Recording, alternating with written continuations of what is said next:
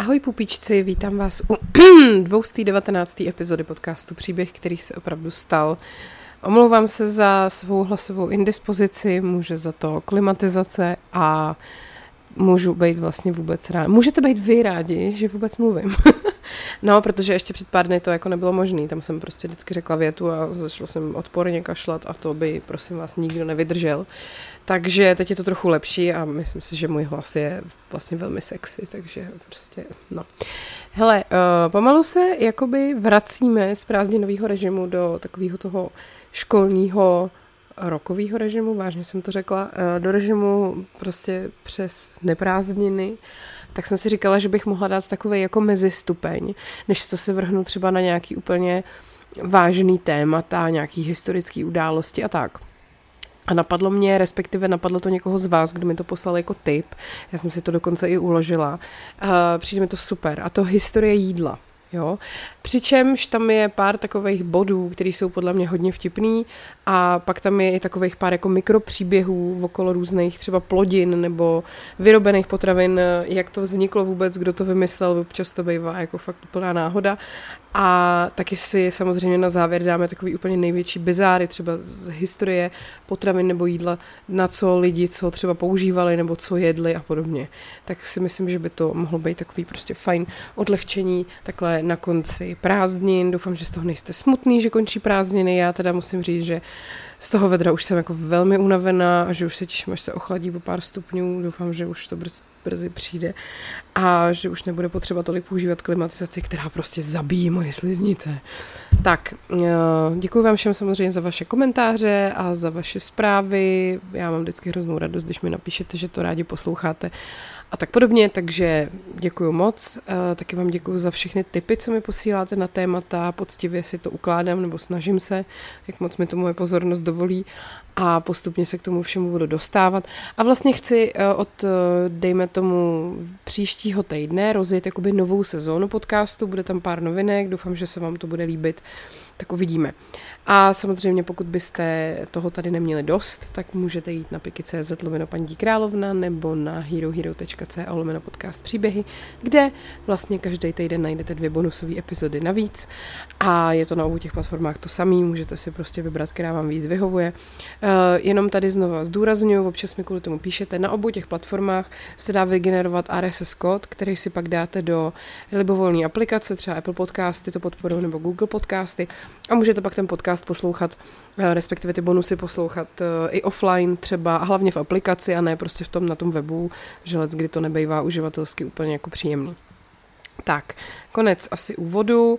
Já jsem minulý týden zažila příběh, který se bohužel opravdu stal. Měla jsem bouračku, bylo to báječný, to samozřejmě nebylo to báječný, nikomu se naštěstí nic nestalo, ale pobavilo mě, že když jsem potom seděla v autě úplně v šoku, tak za mnou přiběhla herečka Elena Duláková, která stála v koloně někde za mnou a začala mě utěšovat. A pak ještě za mnou přišla hrozně usmívající se paní policistka, když mi vracela doklady a říkala mi, že zná moje knížky, tak, tak vlastně to bylo takový hezký. A musím říct, že všichni ty lidi, co tam takhle se jako okolo na chomejtle se chovali hrozně fajn, tak to vždycky člověku tak jako obnoví víru v lidstvo, když jsou lidi hodní v takovýchhle situacích, kdy to prostě bylo úmorný vedro, že jo, na dálnici, kolo, na všechno mohli naměřovat a bylo to fajn. Takže naštěstí teda dobrý, žiju, podcast pokračuje a vrhneme se na to. Takže téma dnešní epizody je historie jídla a potravin.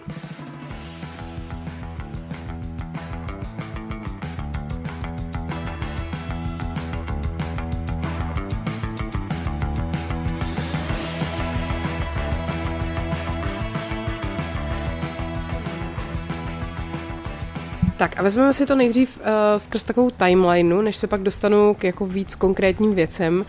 Našla jsem takový body záchytný v průběhu lidské historie. Samozřejmě nebudu říkat úplně všechno, kdy se kde zašly pěstovat brambory. Spíš jsem našla takový jako zajímavý momenty, které si myslím, že jsou docela jako dobrý zmínit.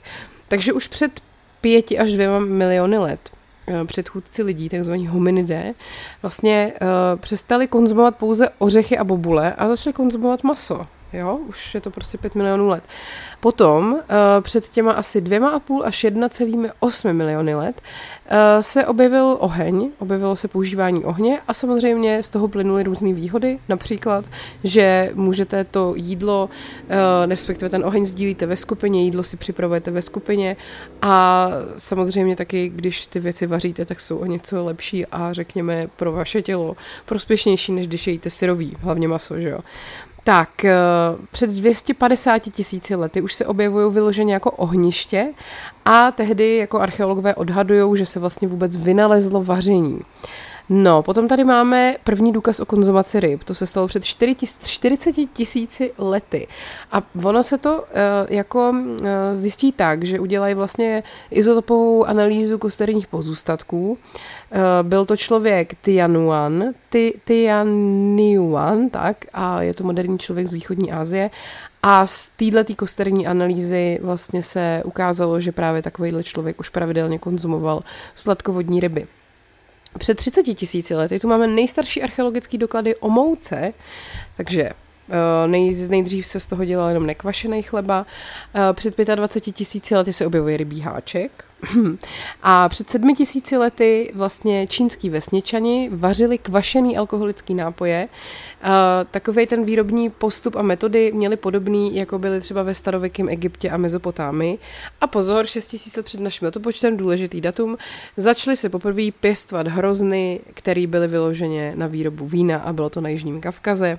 A v roce 5500 před naším letopočtem tu máme nejstarší skutečný důkaz výroby sírů a bylo to v Polsku. Kdo by to byl řekl. Tak, uh, pak tu máme 3500 let před naším letopočtem. Pivo se začalo vyrábět na území dnešního Iránu. A uh, potom mi přijde vtipný rok 300 před naším letopočtem, kdy Alexandr Veliký přivezl do Řecka citron. uh, 879 máme tu první zmínku o síru Gorgonzola. V roce 997, to už je našeho letopočtu, se poprvé objevuje termín pizza a je to v latinském textu z jeho italského města Gaeta, který tvrdí, že nájemce jistého pozemku má dávat biskupovi z Gaety duodecim pice, neboli 12 pic, každý Vánoce a další 12 každou velikonoční neděli. Takový pěkný vánoční velikonoční pokrm. Tak, 1170 našeho letopočtu. Poprvé, poprvé doložený důkaz o tom, že existuje sír cheddar. Uh, bylo to za Jindřicha II. a je zaznamenaný nákup 10 240 liber uh, tohoto síra. Pak tu máme rok 1573, kdy uh, se začínají jako nejvíc, nebo prostě výrazně víc objevovat brambory a to hlavně ve Španělsku. Pak tu máme rok 1585, první zaznamenaná zásilka čokolády do Evropy pro obchodní účely. Eh, v 17. století se poprvé objevuje šumivý víno. V roce 1600 William Shakespeare ve hře, jak se vám líbí, se poprvé zmiňuje o takových jako krekrech, eh, který se jedli, nebo tedy tomu se říká jako lodní sušenky, jo? a prostě to vypadalo jako dnešní krekry, nebo jak by se to pojmenovalo. Eh, v roce 1605 se objeví první zmínky o listovém těstě. Potom tu máme první pěstování melounů v roce 1625, a to, eh, pardon, 29, a to byste možná neřekli kde, bylo to v Massachusetts v Severní Americe. A potom se vlastně v roce 1650 melouny rozšiřují po celém takzvaném novém světě.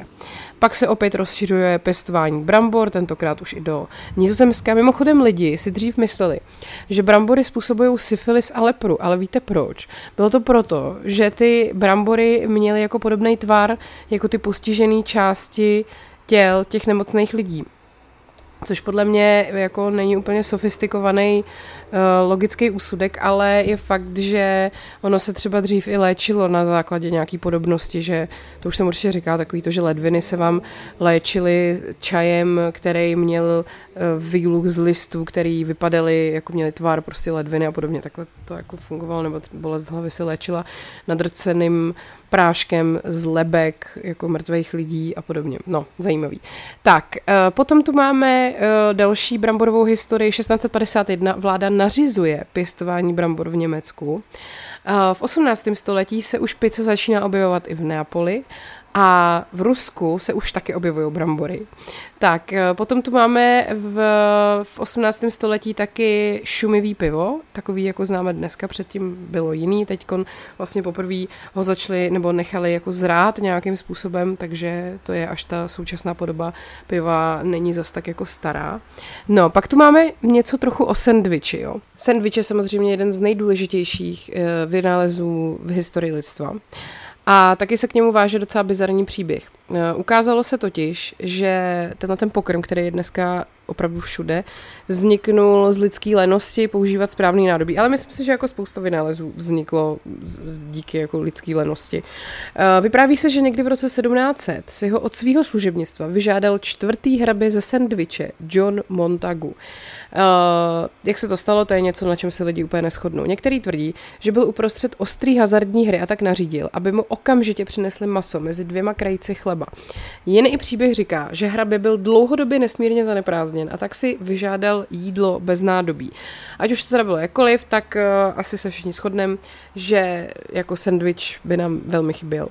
Tak v dnešním moderním světě se vlastně konzumuje úplně všude a za to samozřejmě tady panu Erlovi of Sandwich patří eh, velké děkujeme. V roce 1719 brambory byly poprvé představeny i v Severní Americe. Přivezli je tam skotsko-irští osadníci.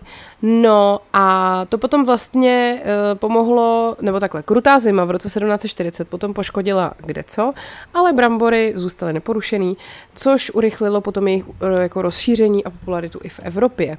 V roce 1760 v Severní Karolíně vynalezli vaječný koněk. E, potom tu máme 1767 v Lícu v Anglii vynalezli sodovku. Tak a v roce 1774 až 79 se v Severní Americe objevují první obchody se zmrzlinou. 78 kapitán James Cook přiváží na havajský ostrovy melouny. Tak, eh, potom 19. století 1835 vynález prášku do pečiva. 1841 12-letý otrok Edmond Albius, který žil na francouzském ostrově Reunion v Indickém oceánu, objevil, že vanilku můžete opilovat ručně. A ruční opilení potom vlastně umožnilo pěstování vanilky po celém světě a taky její masovou produkci. Protože vanilka do té doby nebyla tak úplně vanilka, nahrazovala se spíš jakoby něčím jiným. 1843 Nancy M. Johnson vynalezla ruční mrazák, který se zasloužil o to, že se samozřejmě velmi rozšířila konzumace zmrzliny. Pak tu máme rok 1867. Charles Feldman vynalezl ve svém stánku na Coney Islandu v New Yorku párek v rohlíku. Haha. Tak, e, potom 1869 Hippolyte Mež Murie vynalezl margarín a vyhrál cenu, kterou mu nabídnul Napoleon III za to, že teda vynalezl vlastně vhodnou náhražku másla. Ale na té náhražky se původně používalo e, hovězí sádlo a ne rostlinný oleje, což teda mi nepřijde, že to je vlastně taková náhražka. No, potom mi přijde velmi vtipný moment, kdy v roce 1893 musel nejvyšší soud rozhodnout, jestli jsou rajčata ovoce nebo zelenina. A stalo se nedlouho poté, právě co lidi definitivně rozhodli, že rajčata nejsou jedovatý, protože tohleto přesvědčení přetrvávalo stovky let, hlavně proto, že oni jsou botanicky příbuzní s mandragorama a ještě nějakýma nejedlejma lilkama. A taky teda konečně se jako zjistilo, nebo teda soud rozhodl, že se rajčata nepoužívají k přivolávání vlkodlaků. Eh, on totiž vědecký název rajčete je Solanum lycopersicum a to vlastně doslova znamená jakoby vlčí broskev, nebo vl, no, No. 1886 eh, Kanada zakazuje margarín, prosím vás. 1885 až 1904 někde tam v té době eh, se vynalezl moderní hamburger. V roce 1905 přišel pan Lactobacillus bulgaricus, dělám si srandu, jmenoval se Stamen Grigorov a on objevil Lactobacillus bulgaricus, což je bakterie, která produkuje kyselinu mléčnou a to je vlastně příčina existence přírodního jogurtu.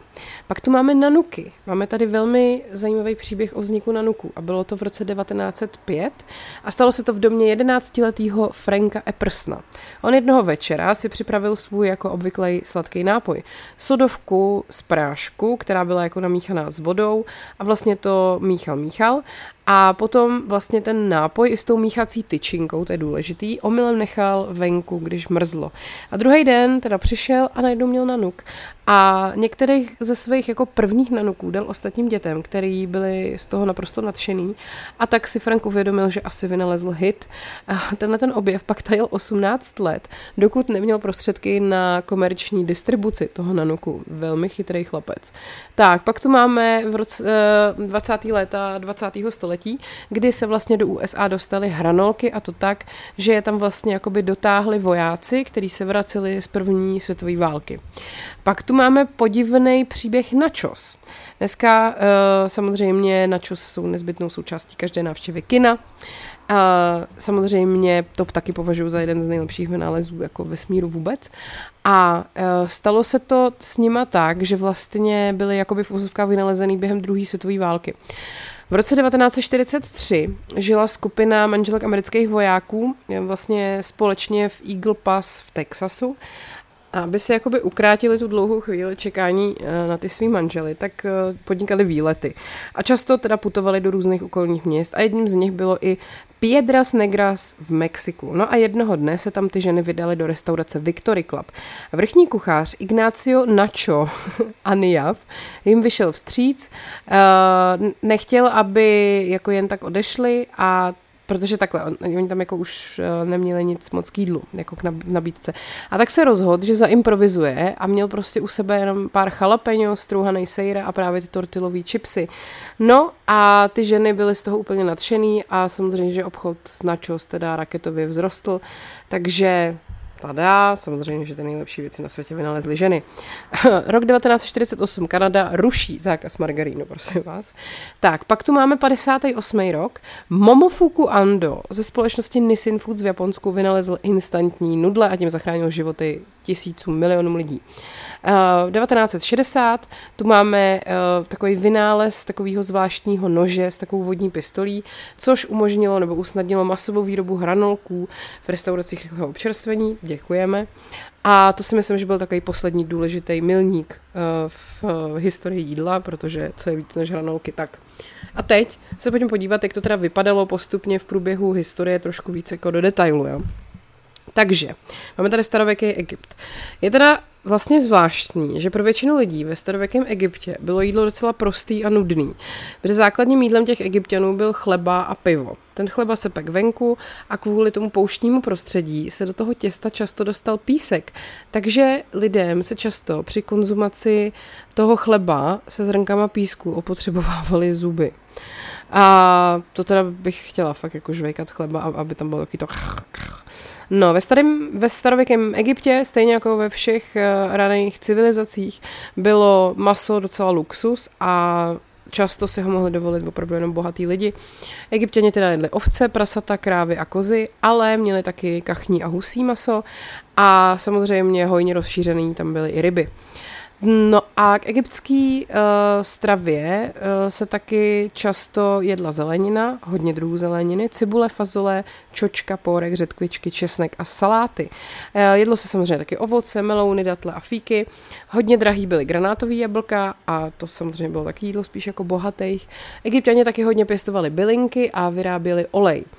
No, pivo se vyrábělo z rozdrobeného uh, ječmene s vodou a vlastně z rozdrobeného ječného chleba, takže bylo takový hrudkovitý a před pitím se to scedilo a vlastně i tak to bylo jako hrudkovitý a muselo se to pít takovým dřevěným brčkem s filtrem. Samozřejmě ty lepší egyptěni pili víno. Tak, pak tu máme starověký Řecko. Stejně jako egyptiani, eh, běžní řekové jedli prostě obyčejné jídlo. Základní strava opět. Chleba eh, z ječmene, ty, ty lepší, jakoby bohatší lidi ho měli i z pšenice a kozí sír. Maso bylo opět luxus, ale všude byl dostatek zeleniny a ryb. Řekové jedli hodně luštěniny, cibuly, česnek a olivy a jedli taky slepičí vejce. a rolníci chytali k jídlu drobné ptáky. Taky jedli ovoce, třeba rozinky, meruňky, fíky, jabka, hrušky a taky granátový jabka. A bohatý řekové jedli jako hodně různých druhů potravin, třeba pečeného zajíce, paví vejce nebo prostě takovýhle různý jako delikatesy. Uh, chudí lidi pili hlavně vodu a když teda si to mohli dovolit, tak si ji sladili medem. Uh, jinak samozřejmě oblíbený nápoj bylo víno a obvykle se to pilo ředěný s vodou. Tak, eh, římská jídelna, nebo takhle, jdeme do Říma. Římská jídelna se nazývala triclinium. Římani snídali chleba a ovoce, tomu uh, chlebu se říkalo jentaculum.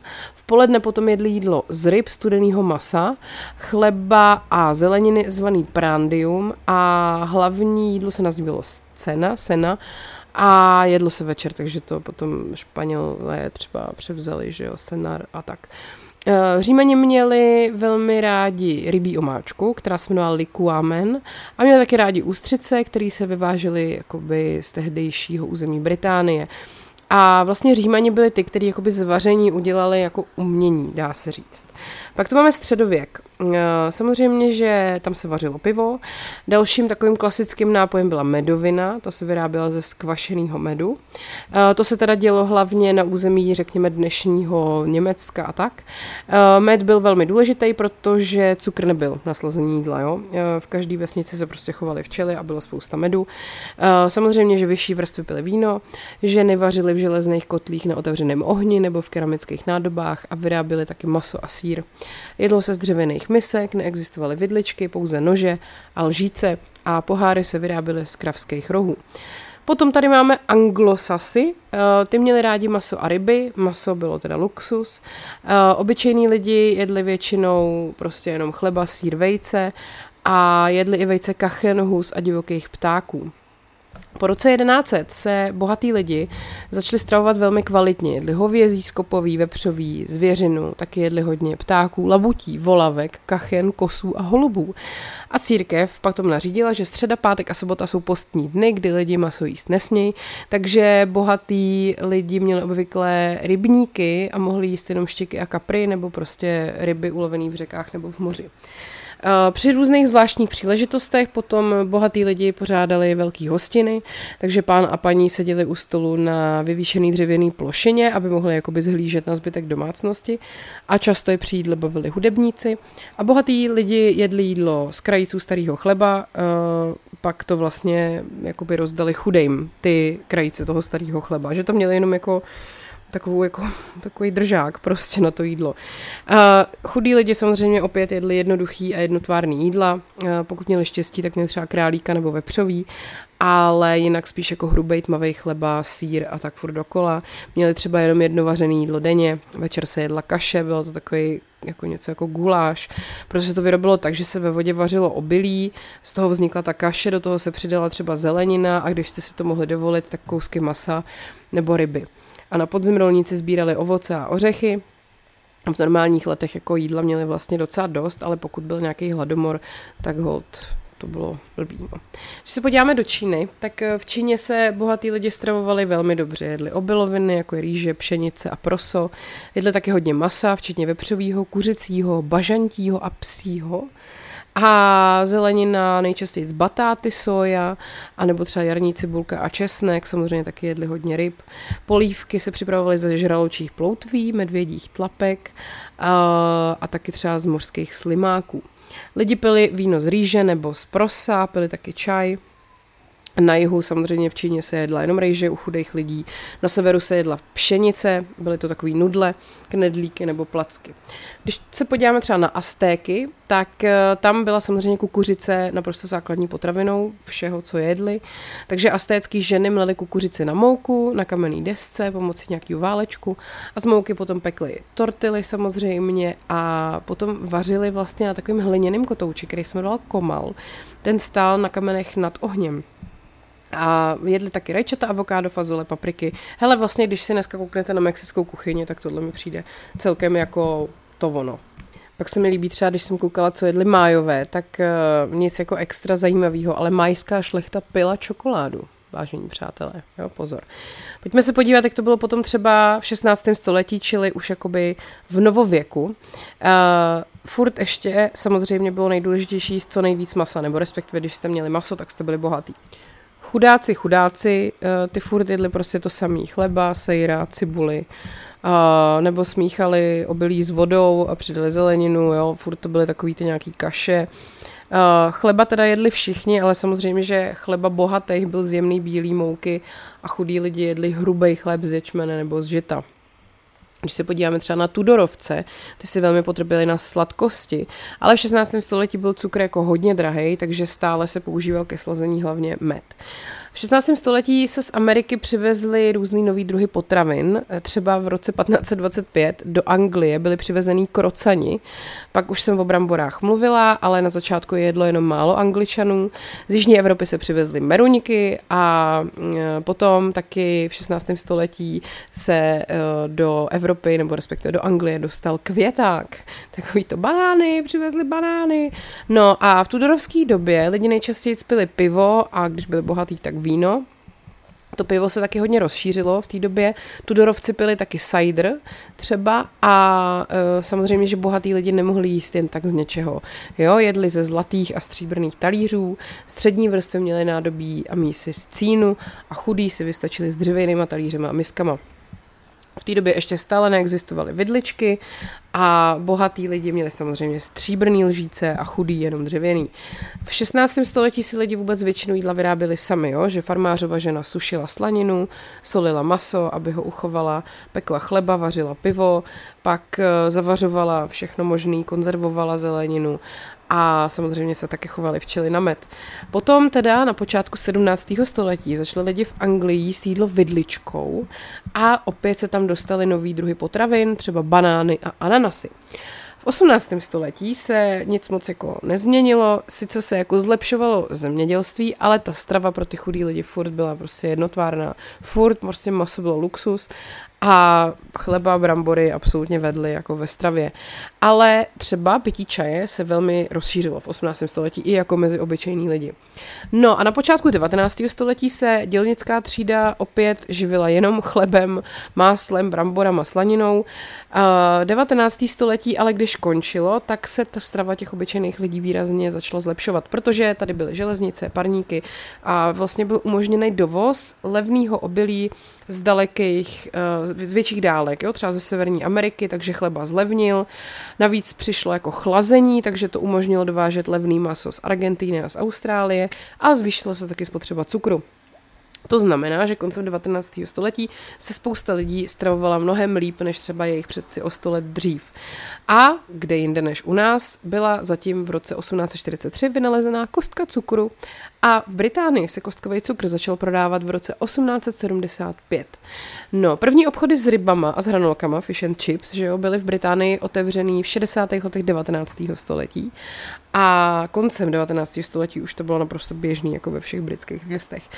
Taky se uh, tehdy poprvé rozšířily konzervy. Uh, otočný otvírák na konzervy vynalezl v roce 1870 William Lyman a potom uh, už jsem říkala, že byl vynalezený ten margarín a taky teda bylo vynalezeno několik nových sušenek, včetně sušenky Garibaldy a smetanových sušenek.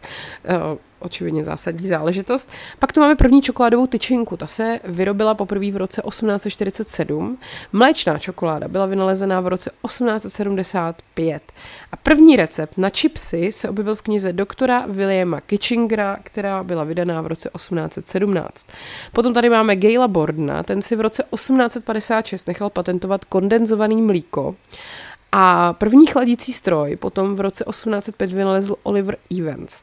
A ty metody toho chlazení se jakoby zdokonalovaly, a v roce 80, 1882 se teda poprvé dovezlo chlazený maso z Nového Zélandu do Británie a potom v roce 1913 uh, eh, pan Fred W. Wolf vynalezl chladničku pro domácí použití. Já jsem teďka zrovna koukala na seriál 1923, uh, eh, je to na Sky Showtime, jestli máte, tak velmi doporučuji.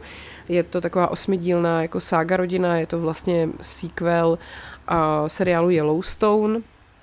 Hraje tam třeba Helen Mirren a Harrison Ford hrajou manželský pár, jako vlastně takových kovbojů, který žijou prostě v této době v Montáně. A je tam právě scéna, kdy oni jdou jako do města a tam jim někdo jako naprostou novinku ukazuje, protože to se zrovna tehdy zaváděla elektřina už docela masově, tak eh, tam někdo ukazuje i pračku na prádlo, ledničku a ještě něco. A oni jsou tam z toho úplně jako hotoví, že najednou prostě můžou mít eh, někde chlazený potraviny jako nonstop a můžou si nechat vyprat prádlo a tak, je to vtipný docela. No, máme tady první elektrickou troubu, ta se začala prodávat v roce 1891 a třeba už v roce 1939 bylo v Británii 1,5 milionu elektrických trub a 9 milionů plynových trub. No a první elektrický toustovač uh, se vynalez už v roce 1893 což mi přijde docela dávno a nevěděla jsem to. No a teda samozřejmě ve 20. století už teda obyčejní lidi mohli jíst opravdu jako dobře. Eh, v roce 1900 některé rodiny usedly k jídlu, kde většinou byl nějaký talíř eh, brambor a nic moc jiného. Bohužel mezi chudejma byla běžná jako podvýživa. Eh, třeba v roce 1914 utratila dělnická rodina v Británii za jídlo přibližně 60% svého příjmu. Ale pak se to teda dál zlevňovalo a třeba v roce 37 už to bylo jenom 35% příjmu. No, sladkosti byly na začátku 20. století luxusem, ale potom ve 20. a 30. letech byly mnohem běžnější. Začaly se prodávat různé nové sušenky, nějaký náplně jako krémový a bombóny a tak. Potom samozřejmě přišla druhá světová válka a potraviny byly na příděl, eh, nejen, nebo v podstatě všude v Evropě, že jo. A od roku 40 třeba v Británii byl na příděl taky čaj. Pak se samozřejmě ty příděly jakoby zpřísňovaly a u nás třeba jsme měli ten přídělový systém eh, až do roku 53, respektive jako mm, ne přídělový, ale No jako vlastně jo, bylo to jako na ty potravinové lístky, že jo. A v Británii to třeba trvalo do roku 52 a přidíly sladkostí a vajec skončili v roce 53, maso až v roce 54, takže jak to takové, taková ta představa, že prostě skončila válka a skončily příděly a všeho bylo dost, to tak bohužel jako nebylo. No a samozřejmě, že tím, jak se jako svět víc propojoval, tak lidi začali jíst mnohem širší škálu potravin, a rozšířily se ty ledničky a mrazničky a mikrovlnky, rozšířily se různý čínský jídelny, všechny možný bystra, hamburgery, pici a tak dále. Ale i v 20. století bylo vynalezeno několik nových druhů potravin. A třeba zmrzlinový kornout byl patentovaný až v roce 1903 a třeba čokoládová zmrzlina až v roce 1921. Eh, potom tu máme krájený chleba, ten se začal prodávat až v roce 1928, instantní kafe 1901, rybí prsty až 1955 a samozřejmě ještě taky důležitý rok 54, kdy Mark Gregoire vynalezl nepřilnavou pánev. Tak, co tu ještě máme do zajímavého? Eh, v roce 1994 byl v USA představena první geneticky modifikovaná potravina a byl to druh rajčat. Tak a teďkon, tady mám ještě několik totálních jako eh, zajímavostí a bizárů, jo. Pokud vám třeba vrtá hlavu, proč vám prostě chutná nějaký jídlo, nějaký míň a že se to třeba hodně shoduje s tím, jaký chutě mají vaše rodiče, není to náhoda, vážení přátelé, protože naše náklonost k některým jídlům takovým těm comfort food, jo, asi víte, co tím myslím, takový to jídlo prostě, který si dáte, když máte špatnou náladu a tak a udělá vám prostě dobře, nejen jako v bříšku, ale i na duši. Tak tady tenhle ten, tady ten náklonost začíná už v děloze. Výzkumy naznačují, že spousta našich potravinových preferencí v dospělosti je ovlivněná chutěma, které jsou přítomné eh, v mateřském mléce a v plodové vodě, a vlastně ty absorbují ty chutě a vůně ze stravy té maminky, že jo. A jiný potravinový preference, jako třeba je taková ta polarizovaná reakce lidí na koriandr. Někdo to prostě miluje a někomu to chutná jako mejdlo, tak eh, to, máte, to, je, to má původ v genetickém dědictví různých specifických chuťových receptorů, takže s tím prostě v podstatě nic neuděláte.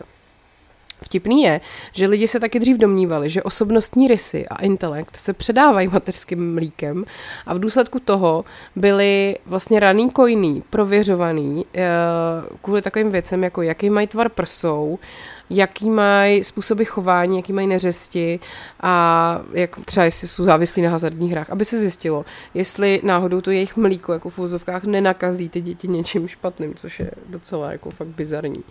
Tak eh, a pojďme se podívat ještě na další tady úplně divné věci. Tak třeba, než byly vynalezeny ledničky, tak eh, Finové a Rusové vlastně byli zvyklí, že si dávali do mlíka žábu, aby jako to mlíko se neskazilo. Protože prej nějaký žáby mají na té své kůži jako peptidy, které pomáhají zabíjet uh, bakterie. Uh, těžko říct, no tak dobře, já to asi dělat nebudu. Tak, pak tu máme Atilu, byče božího, že jo, znáte, válečníka prostě. Ten uh, uchovával maso tak, že vlastně on i ty jeho jako vojáci ho měli nadspaný pod pane bože, sedlem. Bylo to teda v pátém století, samozřejmě žádné ledničky nebyly, že? A chtěli jste prostě maso, který nebude úplně skažený. Takže oni si to prostě nadspali pod to sedlo a tím se to vlastně jako vysušilo a docela to jakoby nějak zakonzervovali uh, i tou solí, která vlastně šla z toho koně a z toho jeho potu. Je to nechutný, ale asi to zřejmě fungovalo. Pak tu máme další zajímavost, že třeba karamel byl docela dlouho používaný vlastně jako depilační pomůcka. Uh, že to byl takový, dá se říct, jako, nebo takhle, tak dneska taky vlastně uh, jako jedna forma depilace je používat uh, ten um, jakoby horký vlastně cukr, takový ty cukrový depilace. No tak tehdy to třeba ženy v harémech dělali právě s karamelem, jo? že si prostě depilovali nohy a ostatní části těla. Muselo to být docela vonavý. Tak, eh, potom tu máme třeba to, že eh, během druhé světové války eh, chtěli lidi jako banány, ale oni jako byli málo dostupní, takže oni jako vlastně jedli falešný banány. A ten recept byl, že se buď vzal třeba, vzala se třeba řepa a ta se jako uvařila, rozmačkala, pak se smíchala s cukrem a banánovou esencí. A měli jste jakoby po, jako příchuť nebo prostě iluzi banánu, no, zvláštní, bych možná radši to nejedla, prostě než, no. E, pak tu máme třeba jeden takový hodně zvláštní recept ze 17. pardon, 19. století. E, je to roti sans parey, a je to mm, taková pečeně, která je vlastně vyrobená ze 17 ptáků, který jsou jako nadspaný jeden do druhýho. A e, je to nechutný. Je to prostě nechutný. No. E, potom třeba staří e, římani jedli myši. Myši totiž nebyly tehdy tak maličký, jak jsme zvyklí dneska, ale byly docela velký. No a navíc římani je různě jako vykrmovali, aby byly ještě tlustší a větší a potom je prostě normálně prostě opekli a byly to jako jedny z největších lahůdek v té době. Puf, tak, uh, myslím si, že nejnechutnější věc je, že třeba kouření se dřív používalo hlavně proto, aby jako zamaskovalo fakt, že spousta masa byla prostě skažená. Jo? Takže já bych nechtěla být ty vole zažívací ústrojí středověkého člověka. No a pak taky, to si myslím, že občas si vidět třeba v nějakých filmech, že takový ty středověký bankety uh, často zahrnovaly pečení, která byla vlastně udělaná jako ze dvou různých zvířat, že vepředu třeba často byla jako prasečí hlava a ten zadek byl nějaký jako hřbet jinýho zvířete, nebo to byl třeba kus jako ptáka a byly jako daný jako k sobě. A prostě, těžko říct proč. No, pak je mi přijde taky strašný, jestli víte, co to je ambra. To je taková ta vosková hmota, která se nachází v zažívacím ústrojí, myslím, že plejtváka. Používá se třeba v parfumářství jako konzervant. No, ale tehdy, uh, tehdy kdysi, v 17. století třeba, to lidi jako jedli. A prej to byla jako delikatesa a uh, dávalo se třeba do různých koláčů, dortů a různých jako vaječných pokrmů. No, pak tu máme třeba uh, tu takovou tu námořní sušenku, tu věc, jak jsem říkala, tak to je, jako, to je takovej, nevím, jak to říct, takový cracker, taková tvrdá prostě, mm, taková, no, no, sušenka, nevím, taková chlebová, tvrdá prostě věc. No a jedli to námořníci a vojáci a občas se tomu říkalo jako warm castles, takže takový jako domečky pro červy a asi nechcete vědět úplně proč, nebo respektive asi vám dochází proč. Pak mi přijde docela zajímavý, že samozřejmě víme, že Coca-Cola obsahovala dřív jako kokain, ale možná jste nevěděli, že 7up obsahoval litium. Dneska je to samozřejmě jako medikace v psychiatrii, většinou pro lidi s bipolární afektivní poruchou, no tak prostě dřív to bylo v 7upu a co jako. Tak, potom tu máme ještě zajímavost o kečupu, ten byl původně vyráběný, prosím vás, s houbama a ne jako z rajčat. V 18. století Eh, anglický uh, nějaký dobyvatelé v Malajzii si vzali jako recept od nějakých místních a byla to právě taková jako mm, vomáčka, oni to předělali na to jako britský, takový britský způsob a přidali k tomu právě houby a šalotky a mushroom ketchup byl prostě tradiční uh, britský takový pokrm, který třeba se od roku 1750 do roku 1850 jako běžně používal. Tak, eh, přemýšlím ještě, koukám tady. Jo, mi přijde mi vtipný, že třeba humři byli uh, vlastně považovaný za takový jako trash food, jakože za spíš takový jako trapný, chudý, hnusný jídlo, nic jako extra. Do té doby, že ve vlacích začali servírovat jako velmi luxusní jídlo. Uh, předtím byly vlastně tak jako uh, špatně jako stravitelný, špatně připravitelný a bylo jich tolik, že to bylo třeba jako normálně dávaný prasatům a nebo vězňům, jo, a pak se z toho najednou udělalo luxusní jídlo. No a lidi třeba v 17. století jedli bohužel i třeba lidské maso, protože se jako věřilo, že lidský maso a i jako konzumování lidský krve a dokonce i třeba mazání se jako lidským tukem uh, vlastně může jako vyléčit různé nemoci. Asi vám jasný, že ne.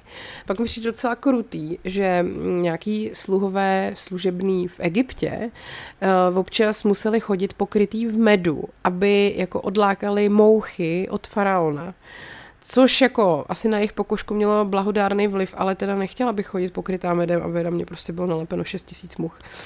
No, uh, to vás asi nepřekvapí, lidský lepky byly ve starých civilizacích používané jako takové mističky. uh, přijde mi vtipný, že bobři byli uh, vlastně považovaný za ryby, tudíž mohly být vlastně i v postní dny požívaný jako těma křesťanama.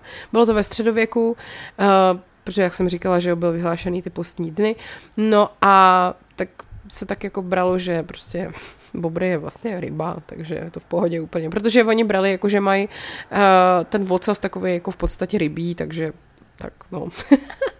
a, a, a ještě koukám, jestli tady je něco zajímavého.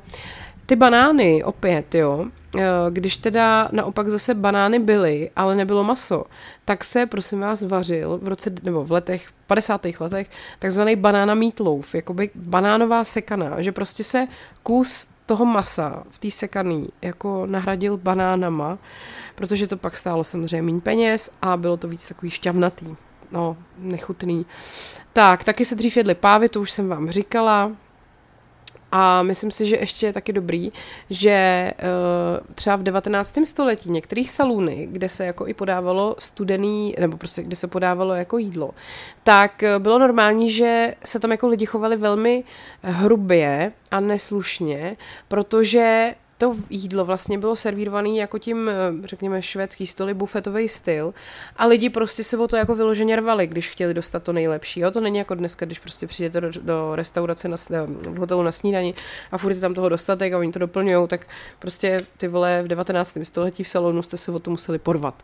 Tak, um, no a když teda v roce, respektive v 15. století, eh, v 16. století byl, začal být dostupný cukr v Evropě, tak uh, bohatý lidi uh, vlastně toho chtěli sníst jako tolik a chtěli vlastně ukázat, že si tady tu drahou ingredienci můžou dovolit, že jim prostě úplně zhnily zuby. Dokonce uh, některý lidi si nechávali ty zuby jakoby natřít na černo, aby to vypadalo, že si můžou dovolit cukr. Ono to jakoby bylo jako ukážu, že vlastně mám zkažený zuby, takže jako jsem bohatá a můžu prostě jíst cukr. Kdyby prostě tehdejší lidi viděli dnešní epizody výměny manželek, tak by si mysleli, že to točí prostě samý aristokrati.